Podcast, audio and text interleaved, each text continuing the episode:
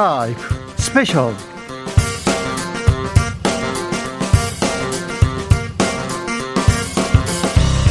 2022년 4월 2일 토요일입니다. 안녕하십니까. 주진우입니다. 토요일 이 시간에 일주일 동안 있었던 가장 중요한 일들 쫙 정리해드리는 그런 시간입니다. 시사 1타 강사 두 분 모셨습니다.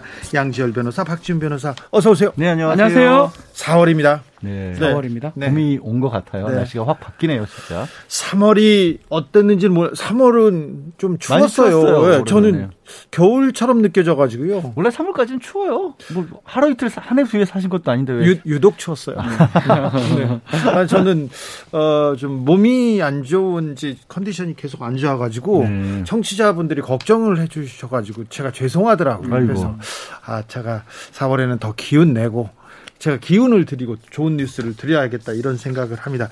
아, 우리 강사님들, 우리 도사님들도 힘을 내 주십시오. 4월에는 좋은 일만 있길 빌겠습니다. 네, 그래야죠. 알겠습니다. 여러분한테도 행운의 기운만 보내드리겠습니다. 지금 이 방송 영상으로도 만나보실 수 있습니다. 네, 그렇습니다. 지금 바로 유튜브에서 주진우 라이브 검색하시면 영상으로 만나보실 수 있습니다. 박지훈 변호사님 선물도 준비했습니다. 네, 자, 4월이 시작됐죠. 꽃도 피기 시작했고요.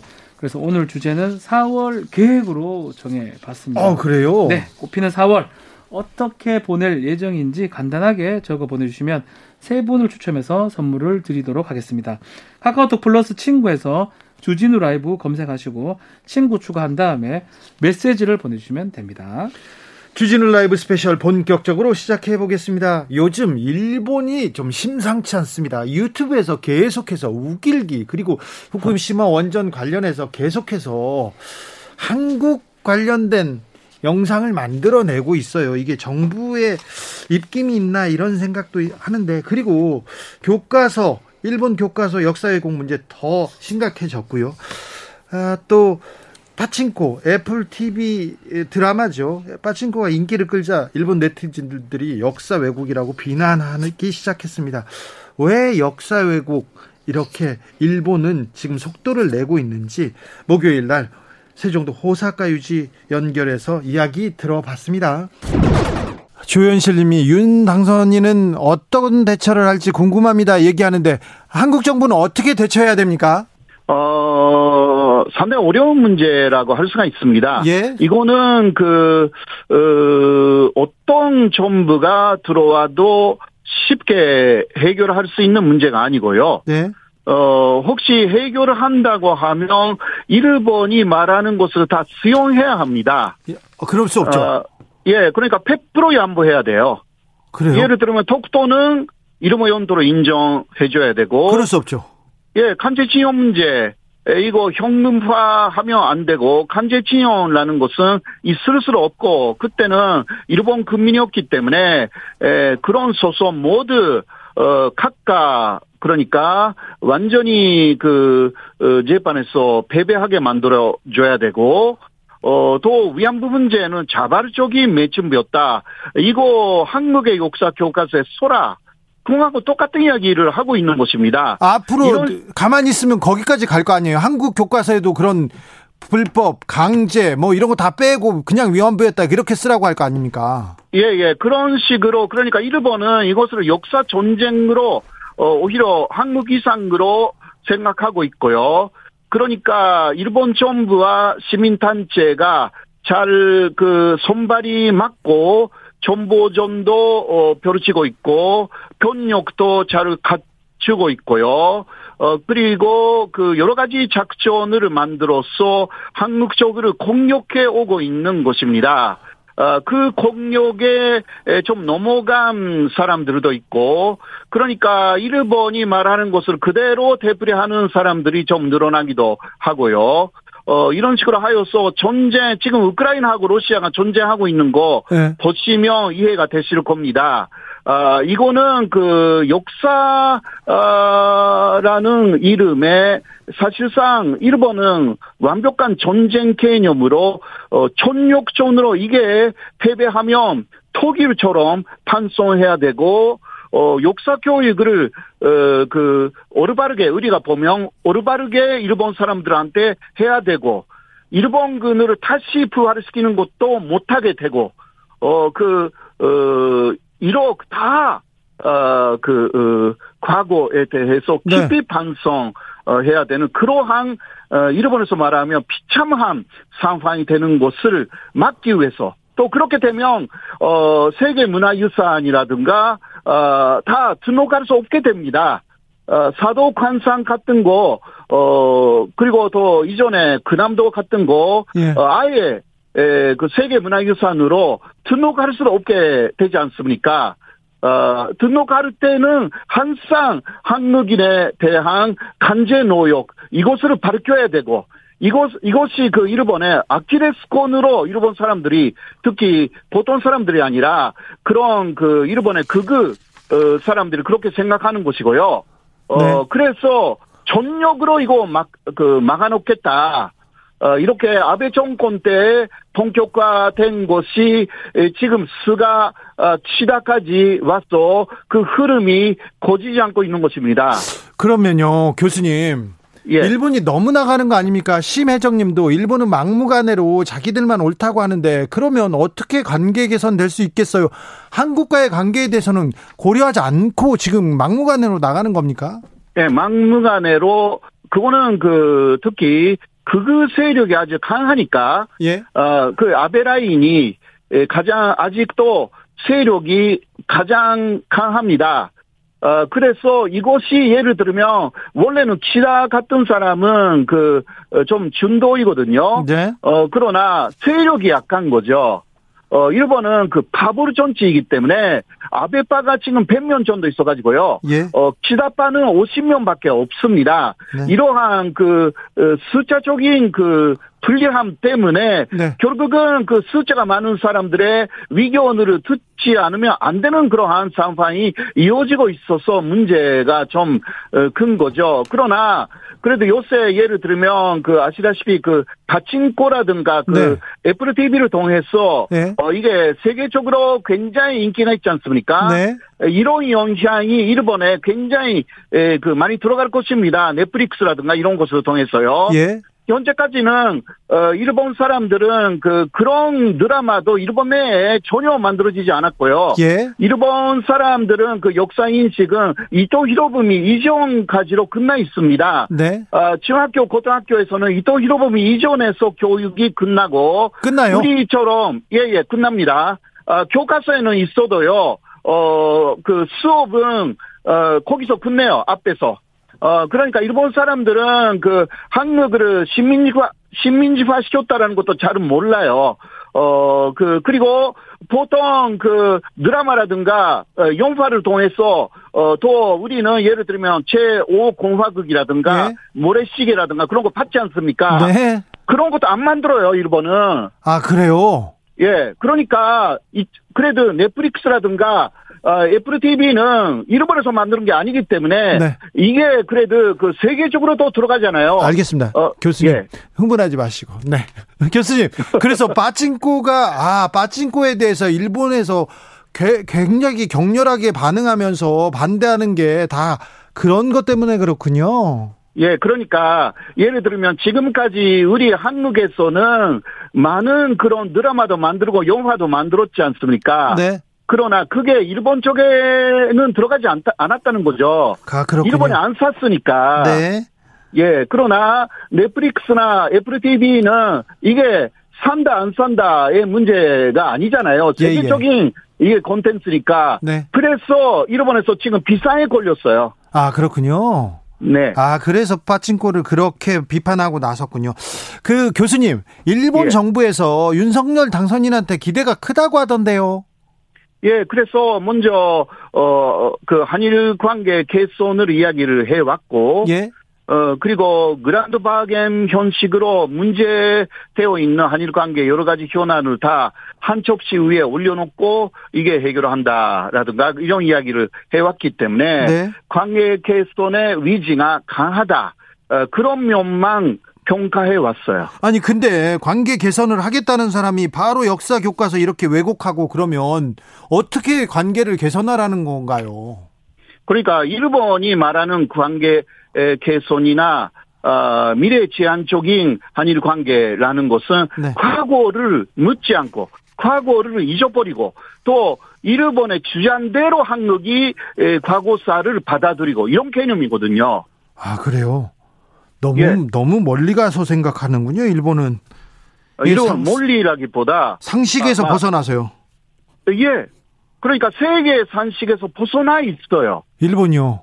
예, 일본이. 와, 근데 예. 그것을 또 계속 설득하려고 그래요. 아, 세계. 지금요? 그러, 예, 그러니까 그러한 단체들 굉장히 많잖아요. 예를 들면 사사카와 재단이라든가 예, 예. 어마어마한 돈을 쓰면서 그러한 행동을 하는 거예요. 그렇군요. 그, 우리 군함- 우리 쪽에는 사사카 재단 같은 돈을 막 쓰는 재단이 없어요. 알겠습니다. 네. 왜 사도광산도 군함도도 왜 그렇게 억지를 부리나 했는데 일본은 다 그렇게 계획을 하고 있군요. 주진우 라이브. 한일 관계 개선돼야 되는데 일본의 지금 독주가 좀 심상치 않습니다. 이게 음 그런 생각을 좀 들으면서 다시 들으면서 이런 생각을 했어요. 왜 일본은 안 바뀔까? 네. 얘기하신 것처럼 왜 일본 네티즌들은 그렇게 생각할까?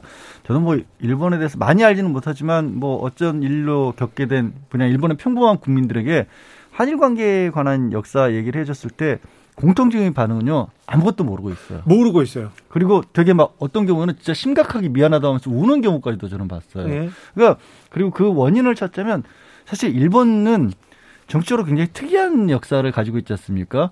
정권 교체가 공식적으로 이루어진 적이 없습니다. 네. 일본 정치인들 아시겠지만 2세, 3세 이어가면서 이 사실은 2차 대전을 일으켰던 그 책임이 있는 사람들의 후손들까지도 계속해서 자리를 그대로 유지하고 있다 보니까 손자들이 지금 힘을 갖고 있어요. 그대로 그 정권을 가지고 있으니까 한 번도 공식적으로 반성하거나 이 덜러덜러 본 적이 없는 거예요. 그러니까 아예 어 논란 자체가 국내에서 일본 국내에서는 안 생기는 거예요. 2차 대전을 잘 스스로 잘못했다는 거를. 그러니 국민들은 잘못할 수밖에 없고 한참 지난 역사라는 요즘의 네티즌들은 이게 한국이 나중 애플 TV에서 만든 빠진코처럼 일본의 잘못을 인정하는 드라마가. 나오면 그러면 아 이거 왜곡이다라고 하는 거죠. 그렇죠.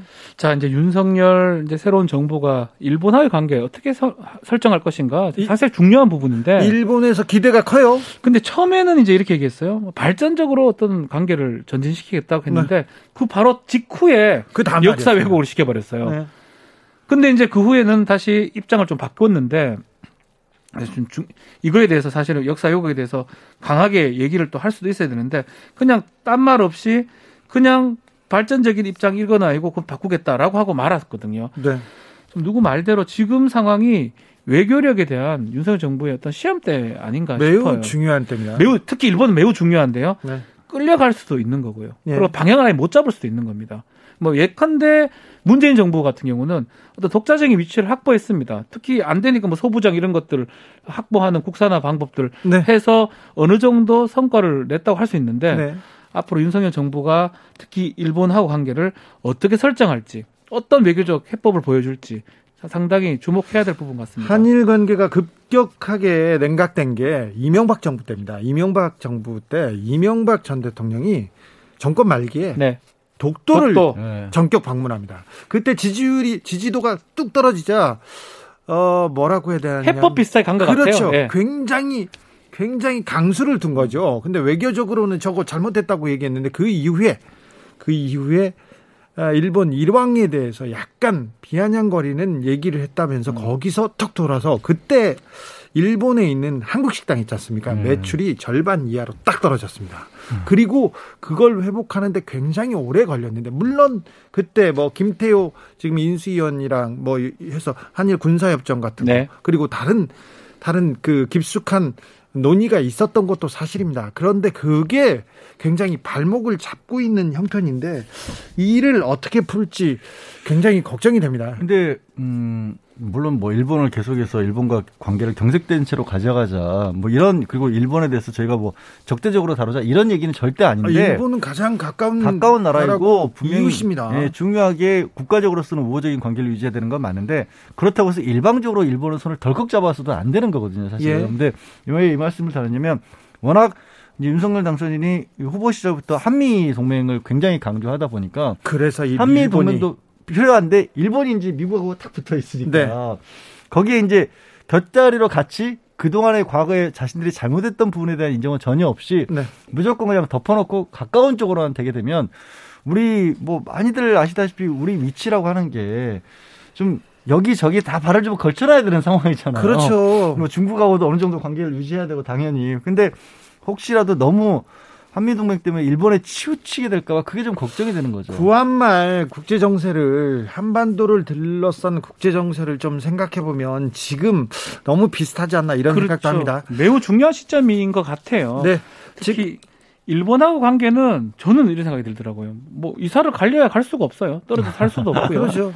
가깝죠. 제일 가까운 곳인데 그렇지만 또 친할 수 없는 관계입니다. 뭐 네. 모든 전 세계 나라가 이웃국이 아주 친한 나라는 거의 없습니다. 그리고 뭐 이렇게 독도를 우리한테 그렇죠. 불법 점유하게 있다고 하는데 그거는 그 자기들 학생들한테 가르치는- 거짓 교육을 지금 시키고 있는 그러면 우리랑 분쟁을 하자라는 거거든요. 그렇죠. 그런 상황에서 정확하게 대응을 하지 않으면 뭔가 크게 밀릴 수도 있고요.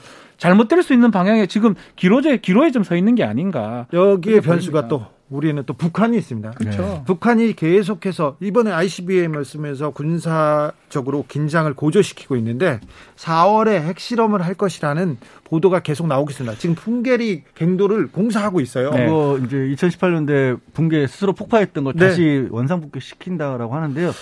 그거를 풀어가는 해법도 그렇습니다. 이거를 미국과의 동맹을 강화하는 거 분명히 필요한데 문제는 지금 사실 북한이 핵실험을 뭐 재개한다거나 아니면 대륙간 탄도미사일을 쏜다든가 할 때 주된 타겟은 사실 우리가 아니라 미국이거든요. 그렇죠. 그래서 북미 간의 대결이 펼쳐지고 있는 상황이어서 이때 미국과의 동맹을 강간- 강구해 하더라도 한 발 또 떨어져 있기도 하면서 양쪽을 중재할 수 있는 위치를 차지하는 게 중요하거든요. 그때 또 일본이 계속 이간질합니다. 아, 근데 그걸 중재가 아니라 한쪽에 딱 그냥 같이 바- 붙어버리면 네.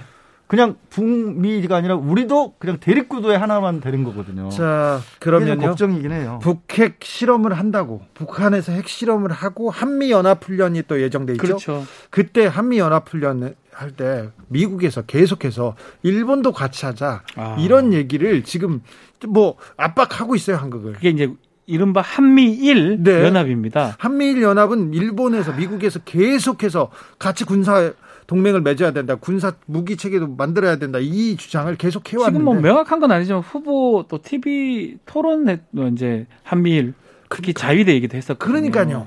근데 그거는 아니, 아니라고 이제 나중에 이제 밝혔긴 했지만 상당히 그런 부분은 조심히 좀 다뤄야 될 부분이고 그렇죠. 신중하게 생각해. 요 왜냐하면 한미 동맹은 지금 동맹이 돼 있습니다. 네. 한미일 특히 한일 동맹이 된다 그러면 자위대 자체가 우리 뭐 급변 사태 때 올 수 있는 그런 근거가 되는 거거든요. 우리 바다에서 자위대가 해상 훈련을 한다는 얘기예요. 그렇죠. 되게 황당한 얘기인 거고. 동해는 그리고 독도는 자기네 땅이라고 지금 일본에서 그렇죠. 우기고 있는데 거기에 지금 일본 군이 그냥 와서 훈련을 온다고요? 하겠다는 거예요. 우리만 해도 사실은 어떤 그 분쟁을 최소화하기 위해서 군이 아니라 경찰이 지금 독도를 지키고 있잖아요. 네. 근데 거기를 일본은 군이 들어오겠다는 거거든요. 그러니까요. 이게 가능한 일이 아니고 사실 계속해서 요청을 해왔지만 문재인 정부에서는 이제 그 부분을 거부를 해왔거든요. 절대 단어 이승만 정부도 거부했어요. 그렇죠. 이승만 대통령. 어떻게 해야 될지 좀 관심이 가는 상황입니다. 오사카 교수께서 영토 분쟁이 있는 나라에서 나라들끼리 군사 동맹 맺은 경우가 없었다고 하는데 나라 두 나라 동맹 있는 경우는 전혀 절대 없습니다. 그렇죠. 그런데 이명박 정부 때 그 군사 동맹에 물꼬를 틔우고 박근혜 정부 때 아주 좀 공고해졌습니다. 그때 한일 군사 동맹에 문을 연 사람이 김태호 인수위원인데 그분이 지금 또 인수위 인수위에서 굉장히 계시죠? 중요한 역할을 하고 있어서 어, 학자들과 그리고 또 외교 전문가들이 좀 우려하고 있다는 것도 좀 짚고 넘어가겠습니다. 자, 다음 이야기로 넘어가겠습니다. 민주당발 검찰개혁 다시 불이 붙었습니다. 검찰개혁을 이루어서 이루어서 어, 윤석열 당선인, 윤석열 대통령의 독주를 막겠다 이렇게 얘기하는데 아, 검찰 개혁이 과연 뭔지 한번 고민해 봤습니다. 민주당의 의견, 어, 국민의힘 의견 차례로 듣고 오겠습니다. 먼저 민주당 김용민 의원 그리고 정미경 국민의힘 최고위원 이어서 들을까요? 검찰 개혁하면 뭘 해야 되냐부터 좀 말씀을 드려야 되는데 수사와 기소를 분리시켜서 검찰이 제자리 찾기를 만들어줘야 됩니다. 그래서 너무 권한이 집중돼 있는 괴물 같은 기관은 이제 아, 만들지 말고 정상적인 기관으로 돌- 되돌려 놔야 된다. 그런데 이것을 하려면은 뭐 야당이 합의해주면 다행인데 야당이 네. 합의를 안 해줄 경우를 상정했을 때에는 4월 중에 통과를 시키고 그리고 나서 문재인 대통령께서 어, 공표, 서명 공표까지 해야 법이 완결되거든요. 그런데 만약에 새 정부가 들어서면 윤석열 당선자는 틀림없이 거부권을 행사할 겁니다. 이 법에 대해서는. 왜냐하면 지금까지 내놓은 공약이나 그동안의 행보를 보면 보면요. 네, 검찰권을 오히려 강화하겠다라고 지금 계속 얘기를 하고 있어서 네. 거부권 행사할 가능성이 높은데 거부권 행사하면 나중에 어 200명 이상 찬성을 해야 되는 상황이라 법 통과가 불가능해집니다. 그래서 네. 4월 내에는 반드시 끝내야 된다. 그리고 이게 갑작스러운 얘기가 아니라 민주당이 계속 약속드려 왔던 것입니다. 어, 말씀드린 것처럼 그리고 가장 최근에 한 약속은 어 대선 직후 당 그 승패와 상관없이 바로 마무리 짓겠다. 문재인 정부 내에서 끝내겠다라고도 또 약속을 드렸던 일이기 때문에 네. 이제는 좀 약속을 지켜야 될 때다 생각합니다. 알겠습니다. 어, 특검 법안도 제출하셨죠? 네, 맞습니다. 어떤 내용이죠? 아, 특검법은 본부장 비리, 소위 말하는 본부장 비리에 대해서 뭐 특검 대상으로 삼자라는 취지의 특검법입니다. 네. 기존에 얘기됐던 특검법은 대장동 사건 관련해서 예. 두 후보와 관련된 아, 혐의점 중심으로 논의가 돼 왔거든요. 그리고 발의가 돼 왔거든요. 예. 그런데 사실 우리가 특검을 하는 이유는 검찰이 중립적이고 독립적으로 수사를 못할 것 같다. 네. 그래서 특별검사를 통해서 수사를 하자라는 취지인데 그 대표적인 사건이 사실은 부인과 장모 사건입니다. 예. 그동안 검찰이 그렇게 수사를 지지부진해 왔거든요. 그랬던 사건이기 때문에 이제 당선자 신분이고 나중에 대통령이 이제 되며 취임하면 대통령의 가족 사건이기 때문에 현재 검찰은 아, 수사를 하기 어려울 것이다라고 생각됩니다. 그래서 이것도 당연히 특검을 해야 된다라는 취지로 발의를 했습니다. 문재인 정부에서 네. 민주당 정부에서 검찰은 왜 그렇게 수사를 못했어요? 검찰은 그 민주당이 좀 지도 감독하고 책임져야 되는 거 아닙니까? 민주당 책임이 당연히 있죠. 예. 그 책임이 있기 때문에 이번에 국민들께서 대선에서 그런 결과를 보여주셨다고 저는 그렇죠. 생각합니다. 네, 검찰 개혁 목소리만 하고 네. 높이고 왜 안 하냐 이런 질타도 있습니다. 맞습니다. 민주당의 그 부족했던 부분은 당연히 인정해야 되는 것이고요. 아, 그러나 이제 보다 근본적으로는 검찰에게 과도하게 권한이 집중돼 있다 보니까 검찰총장을 정점으로 한 이 사람들의 민주적 통제를 거부해 왔던 그런 네. 역사. 아, 그리고 그렇게 거부해서 아, 누구는 없는 죄를 만들어내고 누구는 있는 죄를 덮어주는 방식으로 검찰권을 남용해 왔다라는 것에 대한 이제는 적절한 민주적 통제 혹은 입법적 통제가 필요한 상황까지 온 것입니다. 그래서 아, 지금 이 시기를 놓치면 안 된다 이렇게 또 말씀드립니다. 대선 때에서 검찰 개혁은 이거 검찰을 개혁하려고 하는 게 아니라 윤석열 총장 찍어내기 아니었냐 이렇게 국민의힘에서는 윤석열 선대위에서는 계속 얘기했잖아요. 네. 뭐 그건 사실이 아니고요. 저희가 이제 제도로 접근을 해 왔었는데 그것이 이제 윤석열 총장의 과도한 권한 남용이 문제가 되었던 것이죠. 네. 그건 정치 프레임을 그렇게 만든 것이고 실제 윤석열 당시 검찰총장의 잘못된 권한 남용 행위들은 법원에서 인정이 됐습니다. 네. 아, 물론 아직 재판 중이긴 하지만 네네. 실제 법원도 인정을 했던 잘못들이 존재하기 때문에 그것을 찍어내리기다라고 평, 평가할 것은 아니다라고 저는 생각합니다. 자, 윤석열 당선 이후에 검찰에서 속도를 내고 있는 수사가 있습니다. 산업부 관련된 블랙리스트 의혹 수사인데요. 네. 이거 어떻게 보세요? 아, 좀 뭐 전 정치적 보복 수사가 이제 시작되고 있는 것 아닐까? 아, 서막을 연 게 아닐까 이런 생각을 하고 있습니다. 한편으로는 그 검찰도 이제 음, 정치적으로는 정리가 됐고 줄서기를 확실하게 시작했다라고 좀 보여집니다. 사실은 이- 이런 수사의 지- 이, 지금 이 수사의 최종 종착점은 보면은 어, 청와대와 현 청와대와 문재인 대통령을 향하는 모양새이거든요. 어찌 보면 이거 탈원전 이거는 정책 판단인데요. 그렇죠. 정무적 결정인데 이 부분에 대한 검찰의 수사, 사법적 판단이라 이거는 어떻게 또 봐야 될까요? 그 검찰이 그러니까 모든 정책 판단의 잘잘못까지 따지기 시작한다라는 것은 이제 민주국가가 아닌 상황이 돼버릴 수가 있어요. 아, 한편 지금 산 산업부 요번에 그 압수수색한 것은 그 블랙리스트를 통해서 음, 사퇴 압박을 종용했다 이런 취지거든요. 네. 그런데 이 사건은 거꾸로 돌려놓고 보면은 지금 윤석열 당선자 측과 동일합니다. 검찰총장 물러나라라고 지금 어, 국민의힘 쪽에서는 대놓고 얘기하고 있고 예. 그리고 공수처장에게도 물러나라고 지금 대놓고 사퇴 압박을 하고 있거든요. 네. 그러면 동일선상에서 그 사건도 수사를 해야 되는 것 아니냐 이렇게 오히려 좀 되묻고 싶습니다. 근데 검찰은 그러면 예전에 문재인 정부 전에도 초기에도 검찰은 힘이 센 적이지 않습니까? 솔직히 말해서. 그러니까 검찰이 힘이 센데요. 네. 그 검찰의 힘은 국민을 위한 거잖아요. 그렇죠. 네. 그렇다고 해서 그 힘을 네. 수사 아니 권력을 가진 정치 권력을 가진 사람들이 그 힘을 힘 자기 걸로 만들려고 하는 건안 되죠. 안 되죠. 안 되죠. 예, 근데 지금 문재인 정권은 그 힘을 자기 걸로 만들려고 했던 거예요. 그래서 검찰 개혁이 실패한 거예요. 만들려고 네. 만들 수도 없지요. 아니요, 근데 했죠. 생각을 해 보세요. 왜 한동훈 또 왜 괴롭힙니까? 누구 한동훈 검사장을 왜 괴롭혀요? 그 다음에 윤석열 총장을 수사하게끔 그냥 내버려 두면 됐어요. 네. 그러면 윤석열 총장은 뭐라 그랬냐면 문재인 대통령이 생각하시는 검찰 개혁을 찬성한다고 하셨던 분이에요. 네. 근데 왜 윤석열을 그렇게 망가뜨리십니까?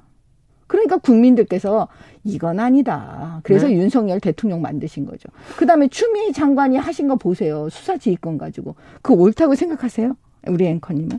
저한테 물어 저는 그 입장을 이렇게 얘기하는 건 아니고요. 네. 그래서 제 생각에는 뭐냐면 그 추미애 장관이 하는 그 이- 여러 가지 그 행적들을 네. 우리 국민들께서 다 보고 계신 거잖아요. 아, 봤죠. 네. 예, 결국은 누구 그건 잘못이다라고 한 거예요. 이번 대선에서 저는 그게 다 평가 받았다고 보는 거죠. 알겠습니다. 그러면 윤석열 정부가 그리는 그림 음. 나는 문재인과 반대로 그거 말고 명확하게 있을 거 아닙니까?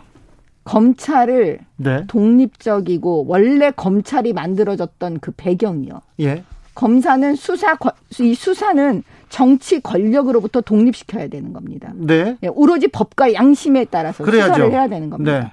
예, 바로 그 지점으로 월- 원래 상식적이고 네. 원칙적인 걸로 돌아가야 되는 거예요. 네. 저는 그게 윤석열 대통령 은 할 수 있다라고 보는 거예요. 원칙으로 돌아갔으면 좋겠어요. 네. 근데 그 전 정권에서 또 음. 검찰권 막 사용해 가지고 막 괴롭히기도 하고 막 그런 경우가 있었잖아요.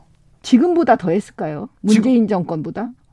문재인 정권은 너무 괴롭혔잖아요. 정상적인 검사들을. 수사 못하게 하는 거, 그건 안 되는 거예요. 또 지금 무혐의 한동훈 검사장에 대해서 검사들이 11번째 무혐의를 지금 올렸다는 거 아니에요? 중앙지검장한테? 네. 근데 그것도 지금 계속 뭉개고 있는 거잖아요. 이건 정상적이지 않죠. 한동훈 검사는 어디로 와야 됩니까? 그러면 한동훈 검사장은 어디로 오고 자시고 그건 중요하지 않아요. 네. 문제는 뭐냐면 한동훈 검사장을 향한 지금 문재인 정권, 박범계 장관, 추미애 전 장관 이분들이 그 상식적이지 않다는 걸 말씀을 드리는 거고요. 네. 계속 또 한동훈 검사장을 지금 영웅으로 만들어 주고 있어요. 마지막까지 박범계 장관이. 예. 그러면 결국 우리 국민들께서 야 한동훈 검사장, 중앙지검장 제, 그 박범계 장관은 중앙 또 영웅으로 만들어서 중앙지검장 시켜서 만약에 한동훈 검사장이 하는 모든 수사, 검찰이 하는 모든 수사는 다 정치 보복이라고 이렇게 프레임을 짜려고 하는 거 아니야? 라고 의심하고 있습니다, 요즘. 1256님 그렇다면 검찰이 잘못을 저지르면 누가 제지합니까? 검찰이 약간 어 검찰이 잘못한 적도 있어요. 아까도 제가 말씀을 드렸는데 검찰이 잘못하는 거 있잖아요. 검찰 스스로 그거를 도려내지 않으면 검찰이 죽기 때문에 결과적으로는 도려낼 수밖에 없었어요. 네. 왜냐하면 지금 보세요. 정치 권력이 강할까요? 검사의 권력이 강할까요? 정치 권력이 때로는 강합니다. 그렇죠. 지금 문재인 정권에서 보세요. 한동훈 검사장.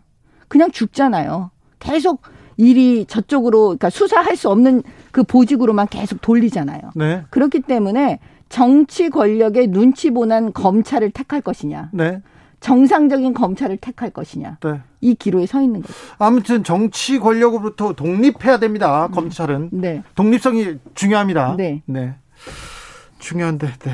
공수처가 역할을 조금 더 해야 되는데 공수처가 역할을 못 하는 것 같습니다. 이거는 누구도 다 인정하는 부분이에요. 그죠? 제가 공수처만 생각하면 솔직히 웃음이 나오는 게요. 처음에 그 공수처장이 자기 관용차로 이성윤 중앙지검장 피의자를 네. 그 모셔왔잖아요. 예. 그리고 황제 조사하고 예. 사실 이거는 그 정상적인 명예를 중요시하는 법조인들 입장에서 보면요. 그때 그만둬야 되는 거예요. 좀- 이 공수처장. 네. 어떻게 그런 수사를 할 수가 있어요, 공수처장이. 고위 공직자를 상대로 하는 그 수사처면요. 모든 것이 최고여야 돼요. 수사력도 최고여야 되고 그 모든 그 법과 양심에 대해서 그 자기의 그 원칙이라는 게 굉장히 최고급이어야 된다니까. 그리고 독립적이고 또 오해를 살리를 하면 안 되죠. 근데 어떻게 세상에 자기 관용초에다가 피의자 모셔갖고 수사하냐고요. 그럼 그때 그만뒀어야지. 그래서 저희는 사실 제가 좀 심한 말을 쓰면 너무 지금까지 계신 것도 철면피라는 생각이 드는 거예요. 아, 그래요? 네. 자, 윤석열 정부의 검찰은 윤- 문재인 정부하고는 확연히 달라질 거예요. 그럼요. 네. 저는 제발 검찰을 그냥 정상적으로 놔줬으면 좋겠어요. 그냥 왜 두자. 이렇게 검찰을 가지고 난리를 치는지 모르겠어요. 왜냐하면 그 검사들이 지금 그 검찰 개혁이라는 거 진정한 의미의 검찰 개혁은요. 그 권력이 손 타면 안 돼요. 안 되죠.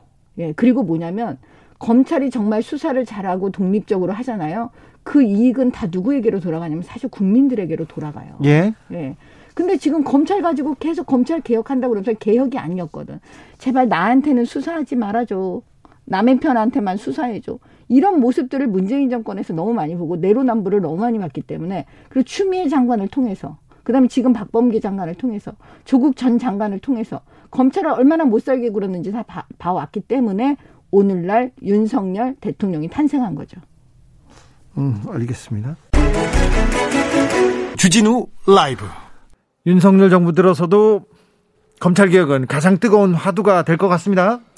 왜냐하면 이제 어, 현 지금 문재인 정권에서 어, 가장 강하게 추진했던 것 중에 하나가 검찰 개혁 개혁이었고 문재인 대통령 본인도 검찰 개혁을 주의 그 강하게 필요성을 요- 요구를 했었고 사실 문 대통령뿐만 아니라 저는 좀 안타까운 게 이런 게 논의가 되면 검찰에 너무 힘이 많이 쏠려 있어서 그러니까 이게 검찰을 못 살게 굴자는 게 아니라 어느 나라도 이렇게까지 권한이 다 몰려 있는 조직은 없으니까 이거를 일반적인 수준으로까지 좀 낮추자라는 거거든요. 그리고 사실은 문 대통령뿐만 아니라 이전에 보수 정권의 후보들조차도 이 부분은 동의를 했었던 부분이에요. 그렇죠. 전 국민들이 거의 대- 동의했었죠. 거의 동의를 했던 건데, 근데 이게 정치적으로 입장이 나누니까 이번에 이제 국민의힘 쪽에서는 이게 잘못된 일인 것처럼 얘기들을 하고 계신데 원론적인 측면에서 검찰 개혁이 필요하다는 것 정도까지는 어느 정도는 인정을 하지 않을까. 근데 문제는 이제 윤석열 당선자 같은 경우는 검찰총장 출신에서 문재인 정권에서의 이루어졌던 검찰 개혁 방향을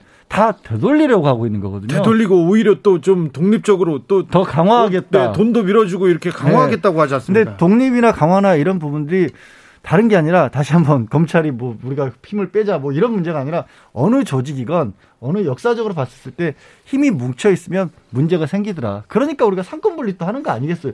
그 취지인데 그 원래 취지가 좀 없어져 버린 것 같아요. 남은 이제 시간이 5월 10일이니까 뭐 한 40일, 50일 정도 남아 있거든요. 이제 그 시간 내에 다수 의석을 점하고 있는 민주당이 이른바 이 검찰 개혁, 특히 이제 가장 뭐 핵심 포인트는 뭐 김용민 의원이 얘기하는 것처럼 중대범죄 수사처를 만들겠다라는 거예요. 검찰은 그냥 기소만 하고 네. 수사는 하지 마라. 수사 기소권 완전 분리. 네, 완전 분리하자. 막 그런 거 법을 이제 통과를 시키겠다라는 건데 만약에 5월 10일 이후가 된다면 그 법이 설사 통과가 된다 하더라도 대통령의 거부권 행사가 가능합니다.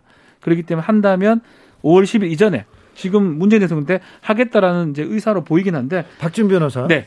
근데 민주당에서 검수 완박을 외친 지가 꽤 오래됐지 않습니까? 그런데 국민들한테 좀 동의를 이끌어낼 수 있을까요? 국민들도 문제고요. 그 국- 민주당 안에서도 의견이 합치가 아직 안 되는 모양새거든요. 네. 다 설득이 지금 안 돼 있고 또 간혹 의원들 중에는 많이 반대하는 사람도 있고 네. 또 공감을 하지 못하는 사람도 있고요. 검찰 개혁하다가 망하지 않냐 이렇게 얘기하는 사람도 있어요. 또 민주당에. 문제가 있어요. 지방선거가 좀 코앞에 있기 때문에 네. 국민들 중에 또 특히 뭐 지지자나 이 검찰 개혁에 대해서 찬성하는 분들도 있지만 이 중간에 있는 민생을 강- 음. 강조하는 분들은 굳이 이걸 지금 해야 되나 이런 어떤 논란이 있기 때문에 당내도 사실은 쉽지는 않은 거예요. 아, 그러네요. 당내에서 지금 넘어야 될 산이 많군요. 왜냐하면 그 당내에서 반발이라는 것도 다른 건 아니고요.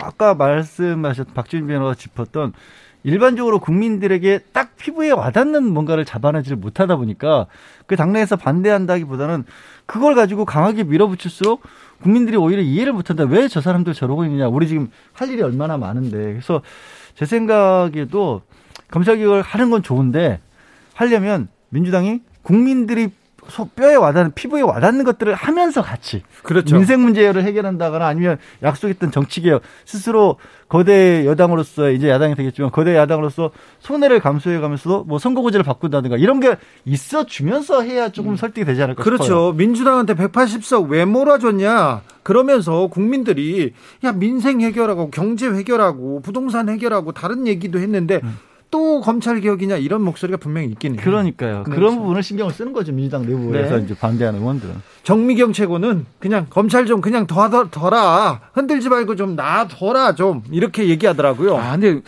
정명 최고는 또 검사 검찰 검찰 출신이시니까.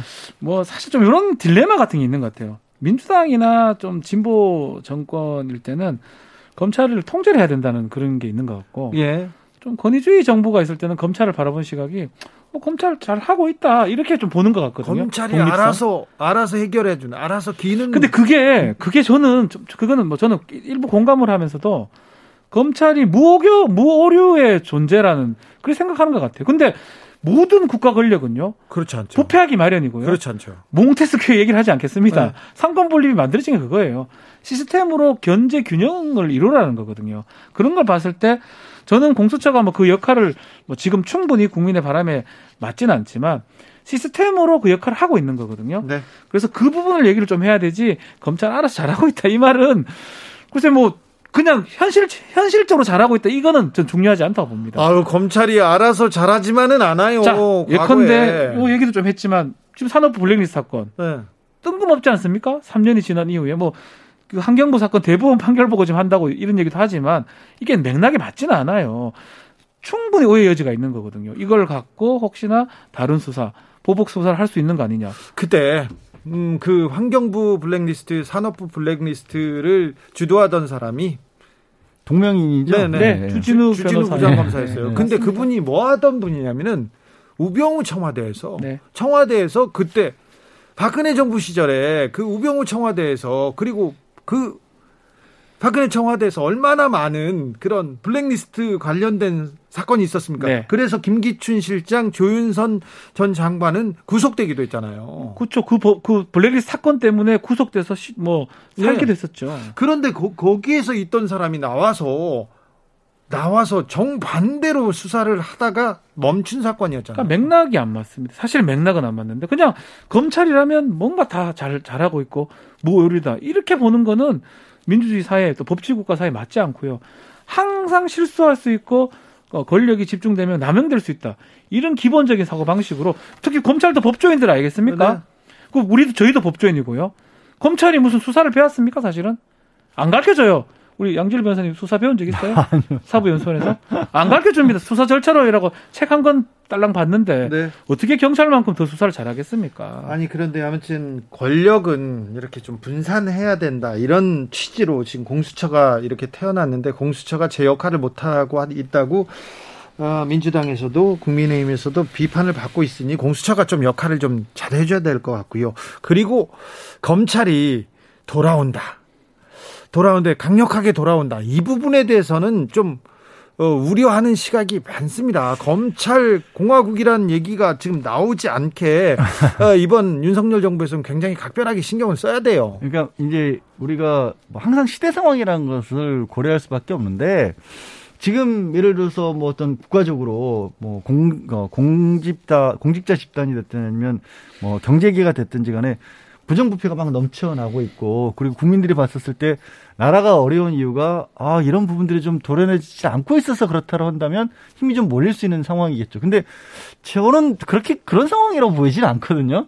지금 검찰이 막 힘을 키워줘 가지고 어떻게든지 이 나라를 법적으로 사법적으로 개혁해야 된다 이렇게 느끼고 있을까? 저는 그렇게 보이진 않아요. 그러니까 검찰의 힘이 강해져야 될 이유가 있을까? 저는 시점상으로는 그런 상황으로 보이진 않는데, 뭐, 뭐 박지훈 변호가 잘 짚은 것처럼 그렇게 강해지다 보면 힘이 넘치면 어떤 식으로든지 이게 또 다른 데 잘못 쓰일 수도 있으니까 걱정하는 거죠. 정권 초기마다 검찰이 굉장히 맹활약을 했던 경험이 있습니다. 이게 뭐 사정 정국이 되는 경우 뭐 사실은 뭐 매 정권마다 기억이 납니다. 네. 그게 뭐 진보적인 정권이든 뭐 권위주의 정권 그건 뭐 유사했던 것 같고 그게 뭐 그런 말도 있죠. 누가 시켜서보다는 검찰이 알아서 그렇게 작동을 하고 있는 걸 수도 네. 있어요. 산업부 블랙리스트 뭐 저는 누가 시켰다기보다는 네. 봉인이 해제된 것 같아요. 뭐 네. 저는 이거 하는 거에서 문제가 있는 게 그 시점이 문제라는 겁니다. 예. 이미 이전에 하던가 그러면 대선 직후에 지금 인수위를 하고 있는데 지금 하고 있는 거. 그 와중에 압수색을 해가지고 여러 군데 산업부를 비롯한 한전 자회사에 증거물들을 획득해 가는 거. 이게 과연 뭐가 맥락이 맞는가? 이 생각이 또 특히 그걸 당하는 예컨대 민주당의 청와대 입장에서는 상당히 불안을 들 수밖에 없는 거거든요. 네. 아무튼 검찰이 어떻게 움직이는지 검찰이 어떤 행보를 보이는지 잘 주목해야 됩니다. 그래야 이제 전국이 어디로 흘러가는지 먼저 예상할 수 있습니다. 여러분께서는 지금 주진우 라이브 스페셜을 듣고 계십니다. 주진우 라이브 스페셜 윤석열 당선 지금 3월 9일이니까 한 달이 안 됐습니다. 이제 뭐 4주차 돼가고 있는 것 같은데 가장 크게 기억 남는 게 뭐가 있으십니까? MB 사면 있었고요. 그 다음에는 용산 이전이 집무실 이전. 계속 집무실 이전이 계속 이슈를 끌고 오다가 지난주는 어? 이 이슈가 사라지고 어떤 이슈가 나왔냐면 김정숙 여사의 옷 브로치 뜨거웠어요. 근데 이게 뜨거우실 사안인가요? 그러니까요. 근데 너, 너무 뜨거워가지고요. 언론에서만 뜨겁게 하는 거 아닌가요? 전 잘 모르겠어요. 판단이 안 서요, 솔직히. 네. 이게 아. 무슨, 음, 제일 많이 대표적으로 나왔던 게, 뭐, 차고 있었던, 인도 갔을 때 영화 볼 때 차고 있었던 브로치. 브로치가 2억 원짜리다라는 얘기가 나오는데, 이 논란, 이 까르띠에 명품 논란으로 빵 터졌습니다. 그런데 어, 제가 호랑이 브로치를 만든 사람을 직접 취재했습니다. 아, 네. 그래서 인터뷰했는데요. 어, 잠깐 듣고 오겠습니다. 저는 정말 너무 벌벌 떨리고 기가 막혀 이틀 밤을 꼬박 뜬 눈으로 세웠습니다. 김정숙 여사 호랑이 브로치를 만든 박아무개 씨를 찾아서 통화했습니다. 언론이 팩트 체크도 안 하면서 억울하다고 분하다고 했습니다. 까르띠에가 아니라고 찾아가고 전화하고 전화로도 얘기하고요. 문자로도 몇 번을 설명했답니다. 그래서 조선일보가 잘 알고 있는데 계속 까르띠에 보도를 이어가고 있다고 합니다. 박 씨는 조선일보 기자에게 설명한 문자도 저한테 공개했습니다. 제가 론칭하려고 준비한 중저가 액세서리 브랜드에서 호랑이가 있어서요. 양땡땡 선생님한테 디자인하신 호랑이 문양이 문양 자켓에 이 브로치를 달고 파리 패션쇼에 걸어 걸으면 좋겠다고 생각하고 두 개 정도 그냥 드렸습니다. 한 박스에 세 개 정도 세트로 50만 원 정도 하니까 어, 하나 가격은 생각하시면 되고요. 어, 제가 운영하려던 갤러리 상품으로 준비한 겁니다. 그러니 남의 브랜드 로고 단 것도 아니고 디자인도 완전히 다른 상품을 모조품이라고 매도하고 더군다나 진품은 더더군다나 아닙니다. 그것도 양 아무개 선생님 옷이 한국 전통 민화를 사랑하시는 여사님께 이렇게 전통 호랑이처럼 멋지다면서 한국의 대표 동물이니 달고 다시 다니시겠다고 하셔서 하나를 옷과 함께 드린 것으로 압니다. 이렇게 문자를 조선일보 기자한테 보냈습니다. 그러니까 이분께서 만들어서 어, 디자이너한테 줘서 디자이너 분이 김정숙 여사한테 드린 거라고 지금 문자를 보낸 겁니다. 또 다른 기자한테 이렇게 문자를 보냈어요. 정말 부탁드립니다. 사실을 보도해 주시기 바랍니다. 이토록 사실이 왜곡될 수 있다는 거 놀라울 뿐입니다. 전 나무계 기자님 제발 부탁드립니다. 부탁한다는 얘기를 이렇게 많이 합니다.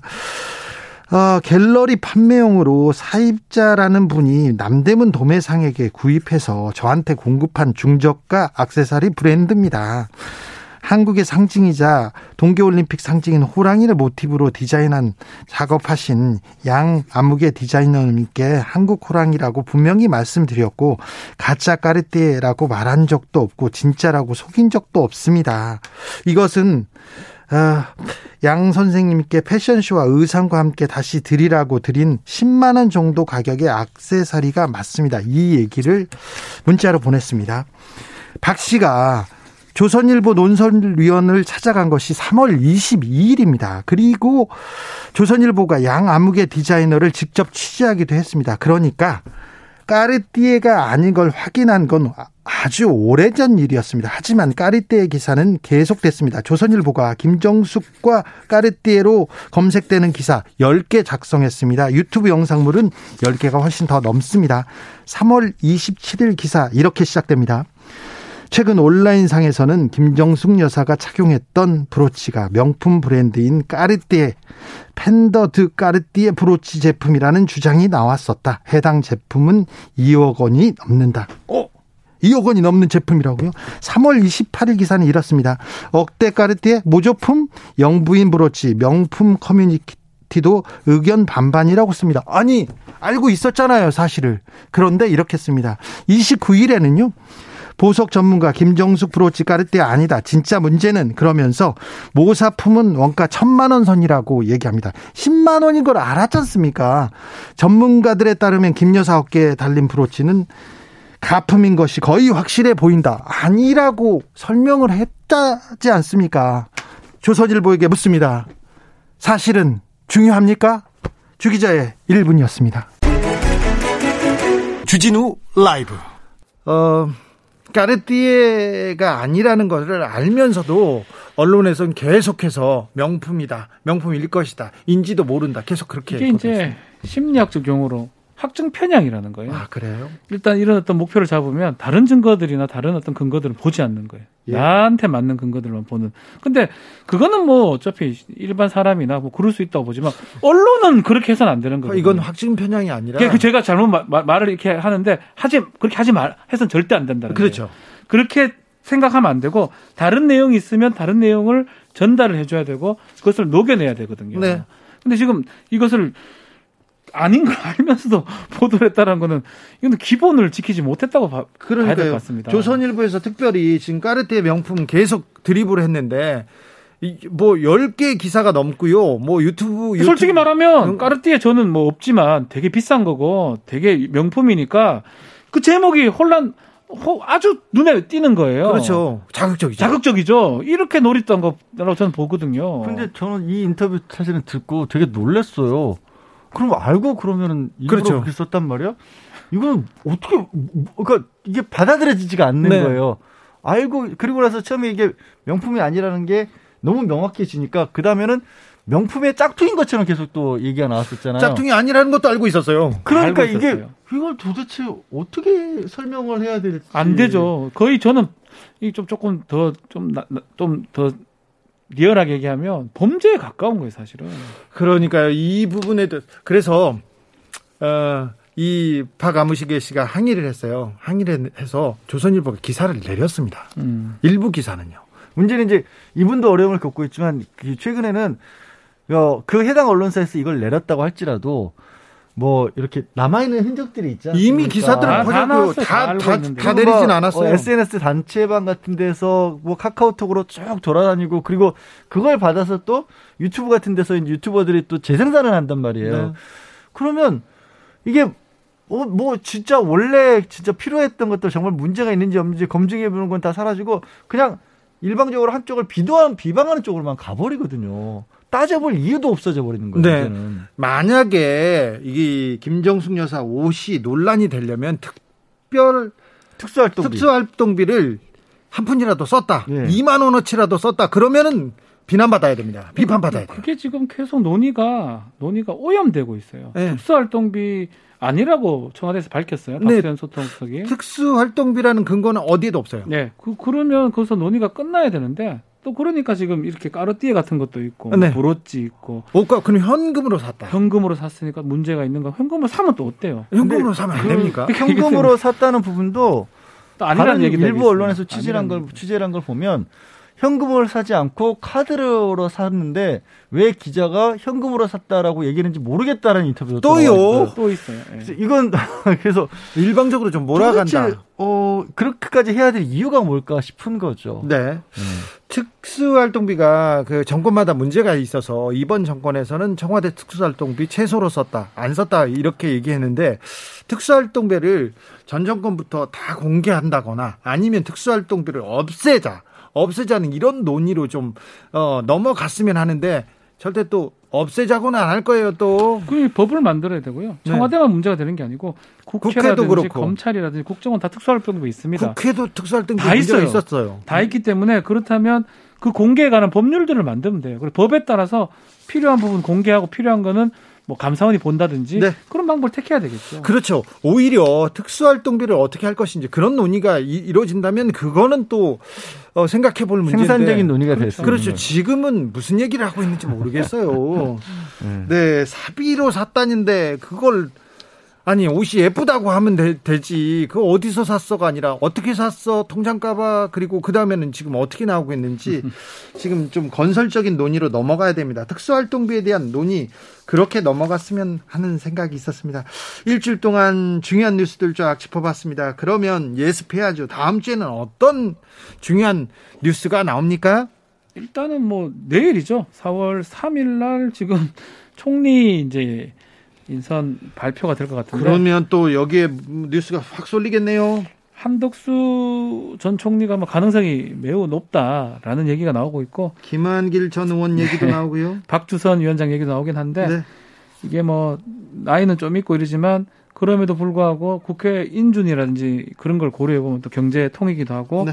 한덕수 전 총리 발표가 될 가능성이 높지 않나 생각이 듭니다. 근데 그렇게 되면 굳이 안철수 지금 후보와 단일화 해가면서 책임 총리 얘기를 했던 취지와는 너무 멀어지는 거잖아요. 뭔가 그러니까 이 대통령제에 가지고 있는 문제점을 개선책을 찾기 위해서 총리에게도 상당 권한을 주겠다라는 취지가 얘기가 나왔었는데 그 얘기는 쏙 들어갔어요. 한덕수 총리 만약에 지명이 된다라고 한다면 그분을 뭐 제가 폄하하는 게 아니라 정치권에서 너무 오래 떠나가 계셨던 분이라서 노무현 정부 때 있었습니다. 현실적으로 그런 일을 하기는 어려워 보이거든요. 자, 근데 생각해 보세요. 대선 전에는 정치 개혁, 그리고 네. 책임 총리제 이런 얘기 계속 나왔는데 없어요. 지금 선거 끝나자마자 쏙 들어갔습니다. 이건 어쩌, 어쩌려고 하는 건지 개혁한다며요. 이건 더뭐 민- 나아진 세상 어- 권력 어- 내려놓겠다며. 어쩌려고가 아니라 그냥 선거용 얘기였다는 거죠. 뭐. 뭐 민주당, 국민의힘 같은 것 같아요. 그렇습니다. 자, 다음 주 신문 일면 돗자리 펴보겠습니다. 박지훈 변호사님 저는 뭐 아니에요, 김건희 아니에요. 초지일관. 안 나온다니까요. 이번에는. 이제 아예 재미 들린 것 아, 같아요. 재미없, 우리 좀 변호사가. 재미있어서 하는 게 아니고 이제 좀 나올 때가 됐지 않겠습니까? 김건희 여사님. 네, 김훈 여사님. 네. 1년을 저는 봅니다. 모르겠어요. 이게 왜냐면 사실 지금은 윤석열 당선인이 계속 자주 나올 타이밍인데 지금 좀 뒤로 들어가. 많이 안 나와요. 네. 안 나와요. 네. 뭘까? 영동 성당에서 바퍼주는 사진 예. 말고는 별로 없어요. 그러니까요. 그러다 보니까 자연스럽게 뭔가 어떤 다른 이슈들로 좀 이게 좀 덮이지 않을까 하는 생각이 듭니다.